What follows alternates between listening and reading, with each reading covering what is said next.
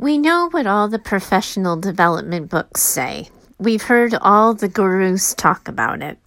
But how do we really stop our obsession with trying to be perfect? Hi, welcome to another episode of Business Mindset Mastery. I'm Heather Gray. I'm a mindset and performance coach for business owners, leaders, and entrepreneurs. You can always find me over at choosetohaveitall.com. And today we're talking about being imperfect being perfectly imperfect?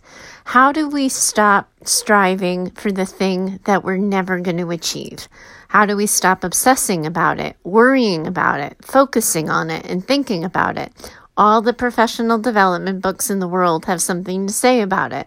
All the gurus have something to say about it. So, anybody who's been trying to get off that obsessive cycle of trying to be good enough, trying to write the perfect blog post, trying to do the perfect gift for the best friend, the, the perfect this, the perfect that, we know what people say. How do you come to really believe it? That's the questioner, the question I got from today's listener. And I have to be honest, in some fit of irony, I had to take some time to think about my response because it was so important to me to get it right. So let's listen to her question and then I'll find you on the other side. Heather, in yesterday's show, you caught yourself rambling and talked in circles. Then you laughed at yourself for it and just pressed on. I have no idea what that show was about now. I was too caught up in wondering how you do that. How do you just show up as you are so unself consciously? How do you not care about not being perfect or professional? As a listener of your show, I hear the words you say, but it feels like they are only true for other people. You're allowed to be imperfect, cry, or cough on your show whenever you damn well please. It's okay when a colleague of mine sends out an email to a thousand people with two spelling errors. I tell her to just brush it off. But if I do those things, all bets are off. I don't sleep, I beat myself up, and the not good enough story plays on and on on repeat. I'm not where I want to be in my life. I'm not happy, and I know it's because I'm constantly trying to be better. I feel like I know what you're going to say. Personal development isn't rocket science, but how do I actually believe any of it so it can also be true for me? Okay, so I sat with this question for a while because as soon as somebody tells me I already know what you're going to say, I have to be honest, it kind of comes across as a triple dog dare to come up with something unique or um, a new spin on it that you may not have heard that'll help you understand things. But I understand your question in theory, in your head, you know that striving for perfection, being the absolute most perfect version of yourself, is impossible. You know, uh, probably even in your gut, that nobody really wants to be around perfect. That perfect is intimidating. It's, you know, it sets us up constantly to fail, and intellectually, you know it. And as you say in your letter here, you just come to this place where it's true for everyone else, but it's not true for you. I get it. This isn't about personally developing yourself differently. This isn't about reading the book that's going to give you the answer that you have buy in into so you can go along your merry way. This comes down to making a choice that you are choosing to not be perfect, to accept that perfection isn't possible for you. That's what's getting in your way here. Because even though you don't want the worry, even though you don't want to be obsessing on the details and you want to just be able to take perfectly imperfect action, you are also scared to death of what that means, of the natural consequence that comes with goofing off, of being caught off guard, missing a detail, slipping, doing your absolute best, and living with the discouragement and disappointment that happens when your best simply wasn't good enough and didn't make the grade. That's what you're protecting yourself from. It's a protection of vulnerability, of doing your best, and then, despite everything you work for, everything you try for, finding out that your best simply isn't good enough. So, if you're trying to stop being perfect. It comes down to making the choice and choosing to accept that you're going to live an imperfect life and be an imperfect person. People who obsess with perfection are looking for the sense of control that comes from paying attention to all the details. Letting go of that control means being open to finding out what happens next. The piece that I keep talking about and the phrase that you really have to embrace is self acceptance you mentioned, it's funny, I, I laughed at this. You mentioned that I was rambling and caught myself that same episode, I got two other emails from people suggesting that I might want to outline my thoughts because I kept repeating myself and they didn't get to the end of the episode because they just got tired of me repeating myself. So it's interesting that you saw that and took the takeaway and other people saw it and needed to tell me that I was imperfect, right? Here's the thing I don't focus on delivering the most perfect show. I focus on delivering the right answer and the right message for the people who need to hear it, recognizing that sometimes my delivery is going to be sloppy and all messed up, knowing in my bones that there are ways that it can be done better, more efficiently, more professionally, more streamlined, but that my value isn't on perfect delivery. I chose a different value to focus on.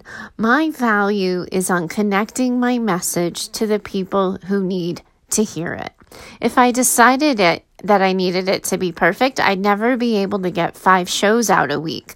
My business isn't making the income that I can afford a professional podcast producer to edit and distribute five shows a week. This is a one stop shop, and I'm the one stop girl. I got to get this crap done and get on with my day. So I'm not even trying, looking for, or hoping for perfection. Um, I'm remembering, you know, quite honestly, an episode I did a couple of months ago that I think I called called Insert Appropriate Podcast Here because I couldn't get the words out the way I wanted to get them out and I needed to stop spending time on it. So I didn't do a podcast episode. I did like a three minute mindset minute because I knew I just couldn't get it done. I think you, you're focusing so much on the value of perfection you can't just say, I don't want this to, you know, I don't want to be worrying about being perfect anymore. You do kind of have to decide for yourself what is my value? What is my most important thing? If I wasn't worried about being perfect, what am I worried about? What is the most important thing to me? What is my value? Because I think when you try to erase the idea of perfection and simply lean into vulnerability, that's like standing on the edge of the cliff and just like waiting to jump or being afraid that somebody's going to push you. It's entirely too vulnerable, and I don't think that's a realistic expectation. We need to give you something else to focus on. Because, for example, and I did a, you know, I did an episode um, just last week, and I got a bunch of emails and comments about it when I was focusing on mom guilt. And so many moms sort of messaged me and had more questions and wanted more follow up. But I'm not a mom guilt show. I needed to kind of keep on task. But a lot of the things that I said to the moms off the air and in response to this was if you stop trying to be the perfect mother, what do you want to be instead? Do you want to be present for your kids? Do do you want to make the most, um, you know, memories on the cheap? Do you want to raise kind kids? Do you want, like, what are you focusing on? If you're not going to focus on being perfect and being the, you know, be all and end all, end of the road for your kids, what's most important to you? That's the same question I have for you. You're talking about not being happy. You're talking about not getting in your way because you're constantly focusing on the coulda, shoulda, wouldas, what you should have said, what you should have done, what you didn't say, what you didn't do, and you're not actually taking the steps to get in your life where you want to go. Step one, and you know this because you already told me you knew what I was going to say, but I'm going to organize it for you so it can feel less daunting and less overwhelming. But step one is making the choice to be vulnerable. Choosing to live the vulnerable life, recognizing that trying for safety, trying for control has not worked for you, accepting that fact, and choosing to give up control. Step two is doing a gut check. If perfection isn't important to you, what is? What is worth putting your time to, your energy to, and your passions toward? And then living a life that's consistent with those values, making sure that the words you say, the actions you take, the way you move through the world is a genuine reflection of your values.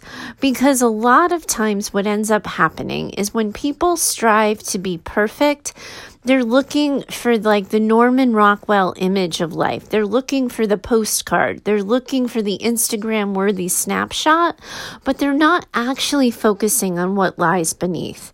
If you want to get beyond perfect, you have to decide what the value is that lies beneath and recognize that you, you know, it's kind of like confidence. I used to tell my therapy clients, like, I can't have you sit in this chair and talk about confidence and wanting to be more confident and wanting to like yourself more and having more self esteem. You have to go out and do the thing and then change your behavior. And by changing your behavior, you change the story you have about yourself.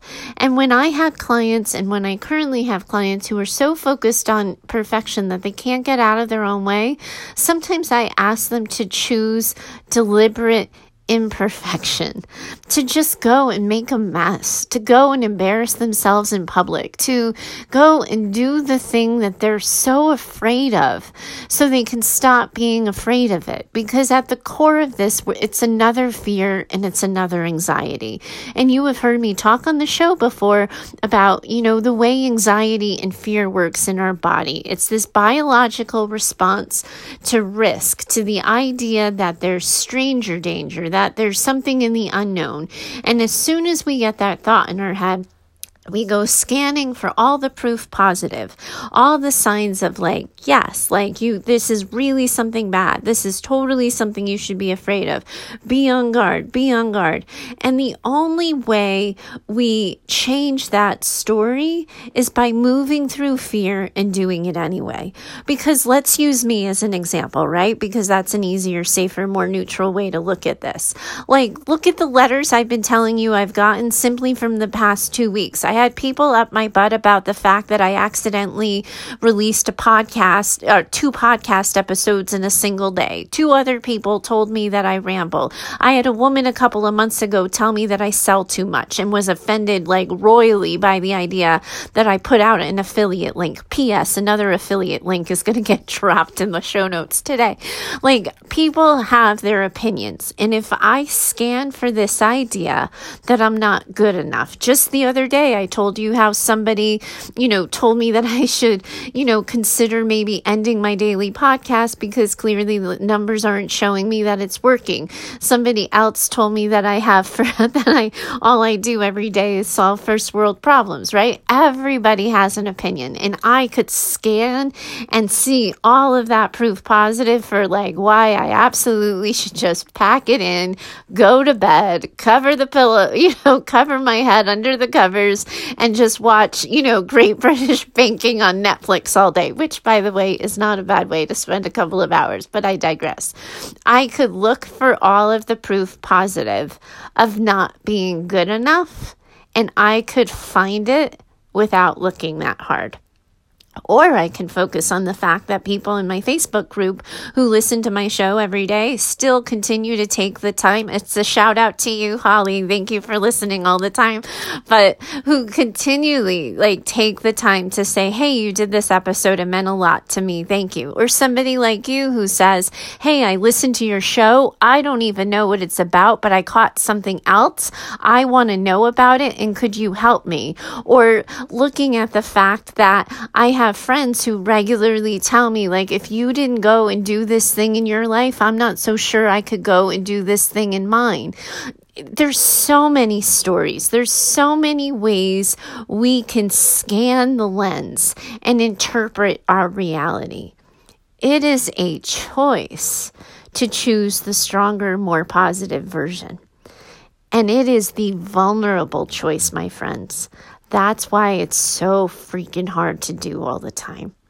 Because as soon as you say, it's okay if I'm not perfect, life is going to show you just how imperfect you can be.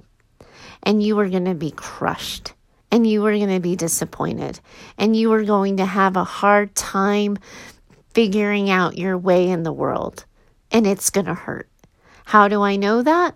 Because I've had a couple of weeks of imperfection.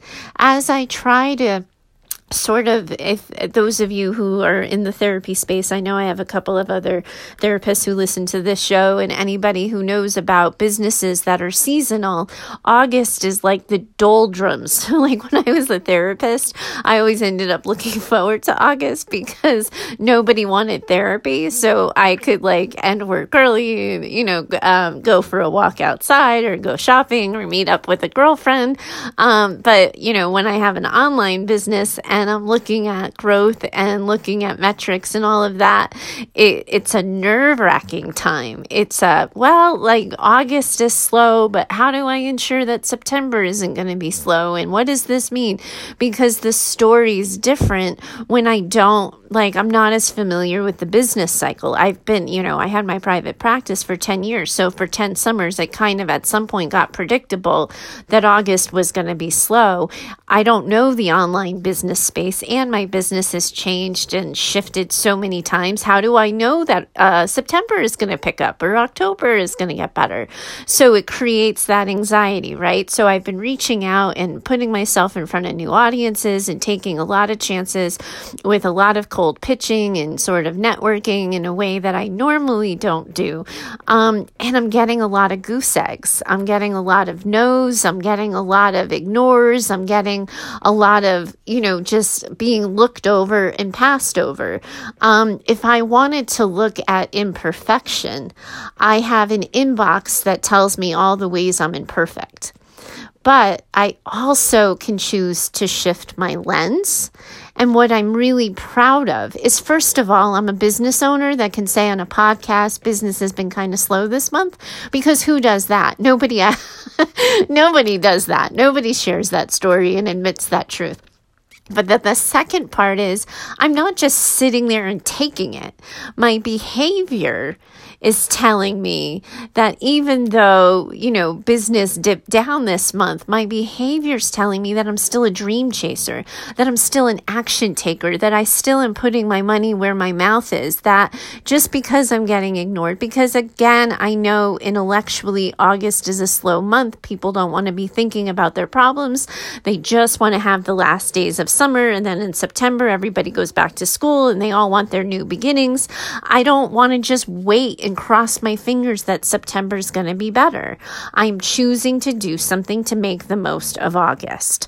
So that choice, that sort of vulnerability, is putting me wide open to rejection. It's putting me wide open to people's opinions. And I could sit on this show as I talk to you and go, oh my God, I just admitted to my audience that August is slow. And now, like, they're going to think, like, well, maybe there's a reason why it's slow. Maybe she's not as good as everybody says. Maybe, ah, da.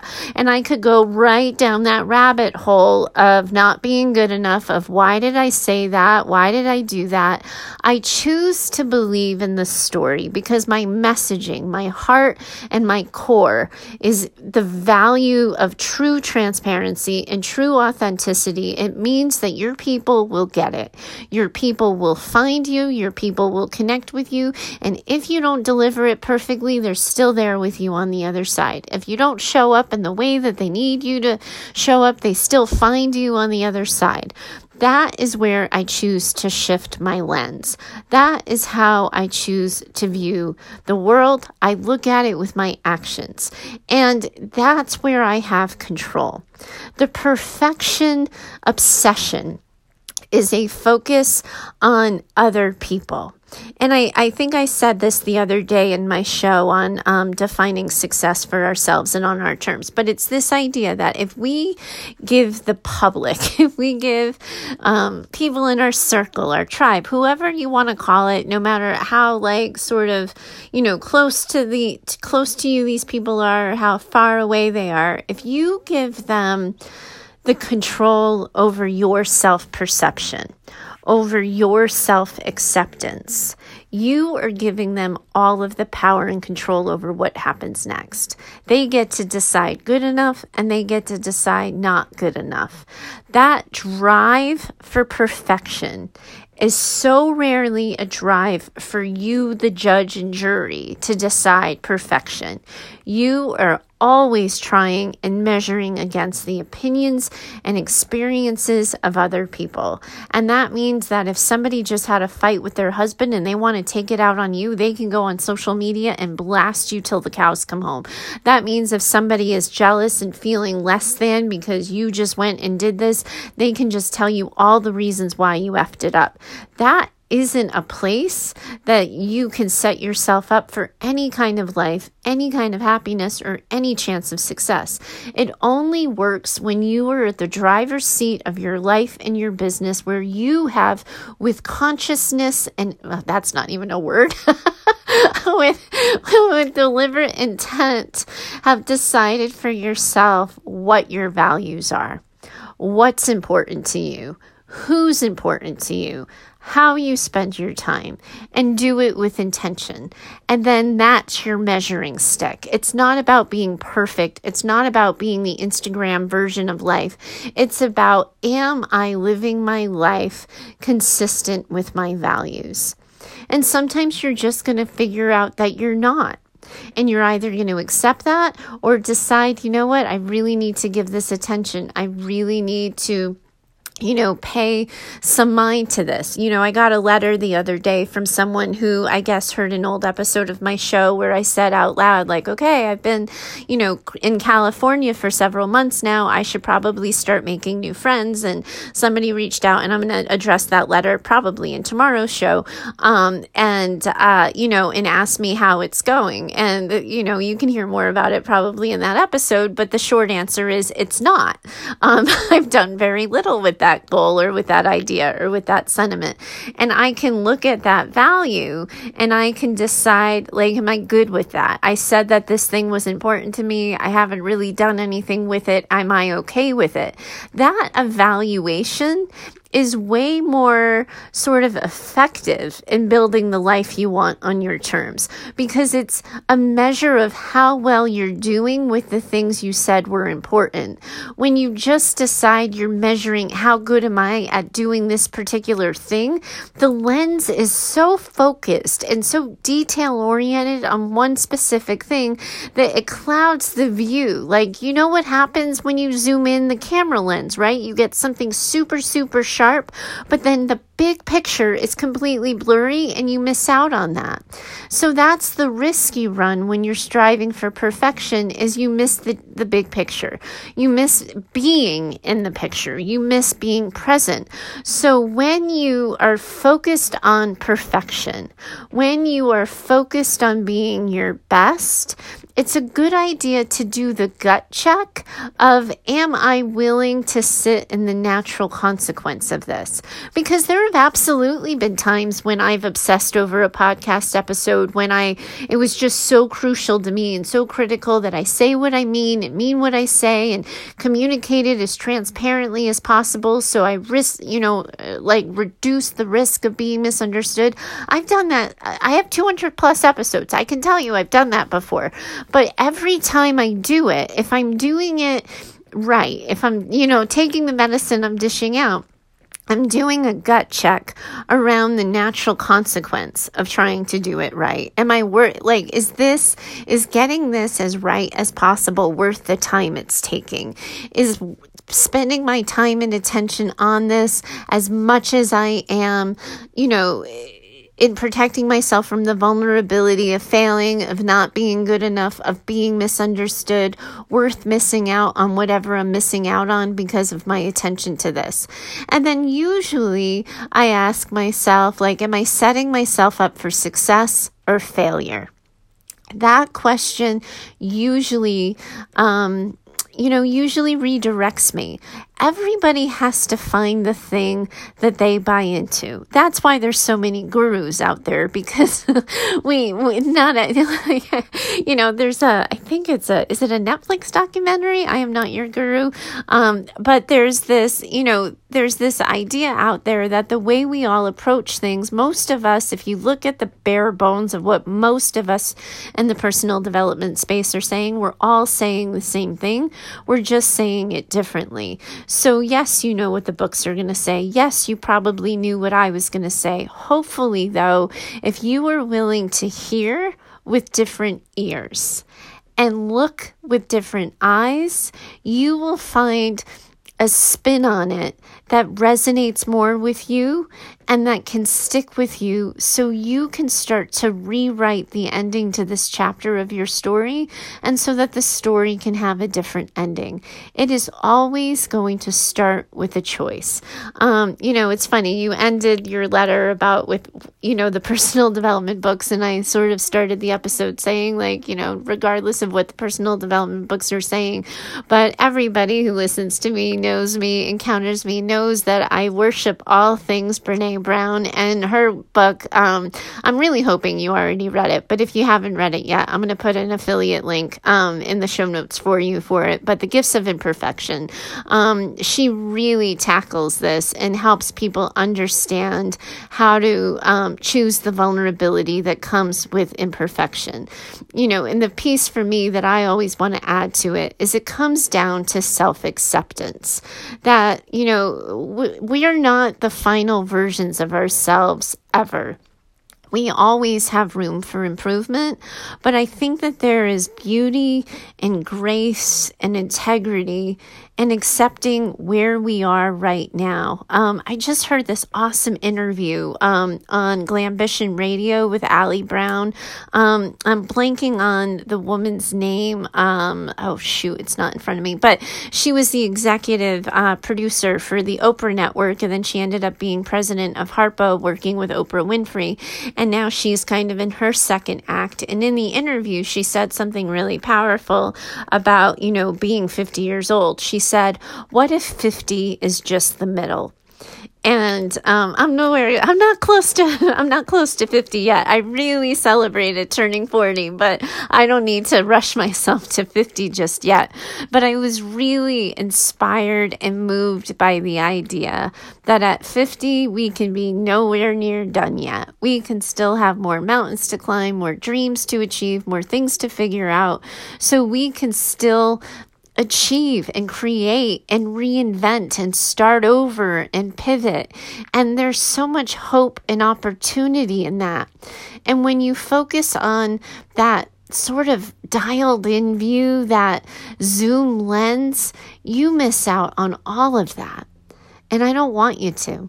So I hope that my two cents today helps you out. I hope it, you know, just gives you food for thought. And maybe tomorrow morning you'll wake up with a new lens and new eyes and go about your life and your tasks and your days a little bit differently. That's my hope and spirit prayer for you today. Um, and if this is valuable to you, if you are getting value from the show, please do consider sharing it with friends and family. Take the time, please, to have my back a little bit and leave a review. If reviews aren't your thing and you're not on social media and you need a different way to support the show, you can find a link to financially contribute to this show and support what I'm doing with your wallet. There's a link for that in the show notes, and I'd surely be grateful if you considered that as well.